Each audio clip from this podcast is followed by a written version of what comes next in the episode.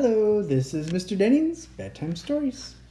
So tonight we are going to finish off the Fire Cat, part two. And now we know Pickles, you know, he's kind of a naughty little cat chasing the little cats and stuff like that. But now Joe, the fireman, took him to the firehouse. Let's see what happens happens to Pickles. Joe took Pickles to the chief, who was sitting at his desk. Oh, said the chief, I know this young cat. He is the one who chases little cats. How do you know? asked Joe. The chief answered, A fire chief knows many things. Just then the telephone began to ring. Hello, said the chief. Oh, hello, Mrs. Goodkind. Yes, Pickles is here. He came with Joe. What did you say? You think Pickles would like to live in our firehouse? Well, we shall see. Thank you, Mrs. Goodkind. Goodbye. The chief looked at Pickles and said, Mrs. Goodkind says you are not a bad cat and Joe likes you. I will let you live here if you will learn to be a good firehouse cat. Pickles walked quietly up the stairs after Joe. Joe and Pickles went into a room where the firemen lived. The men were pleased to have a cat. They wanted to play with Pickles. But suddenly the fire bell rang.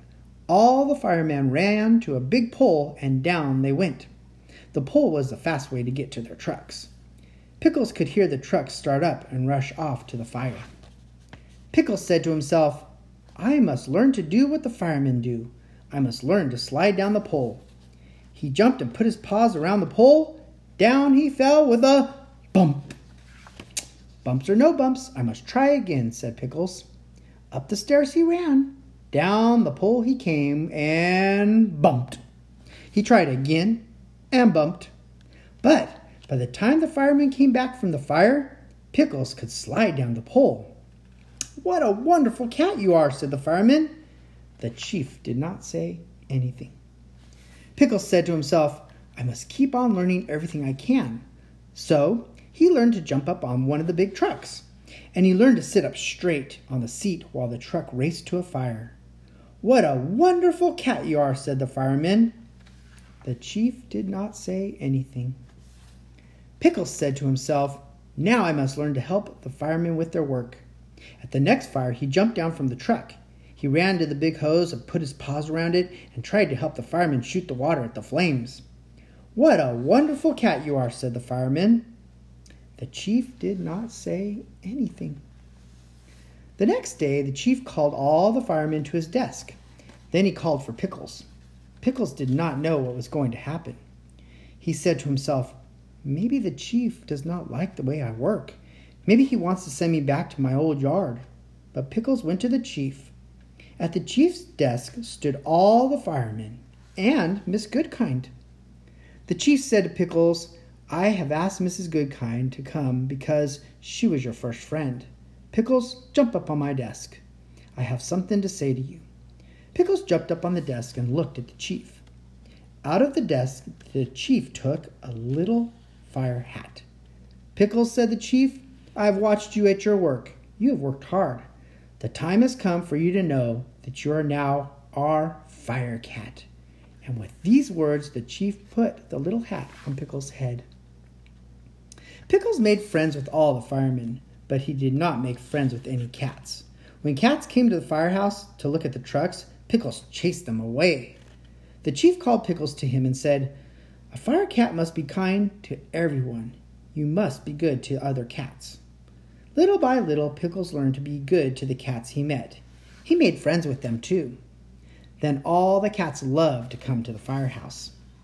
On rainy days, most cats stayed at home, and Pickles sat upstairs with the firemen. One rainy day, as he sat there, he thought to himself, How bad I was when I chased the other cats. Once I chased a little cat up a tree. Oh me, oh my, why did I do that? Suddenly, Pickles heard the chief call out, Cat in a tree! Fireman Joe and two other men slid down the pole. Pickles slid down after them. He heard the chief say, The tree is on the old in the old yard next to Mrs. Goodkind's house. Oh, thought Pickles, that's the yard where I lived, and that's the tree. Pickles jumped up on the truck with the three firemen. Away they rode to the yard, and there, in the wind and the rain, stood Mrs. Goodkind, pointing to a very little cat. The fireman put a ladder against the tree. The ladder scared the little cat, and she ran to a higher branch where a fireman could not go. Joe said to Mrs. Goodkind, I don't know what to do. But Pickles knew. He began to climb the ladder. Pickles climbed up and up and up.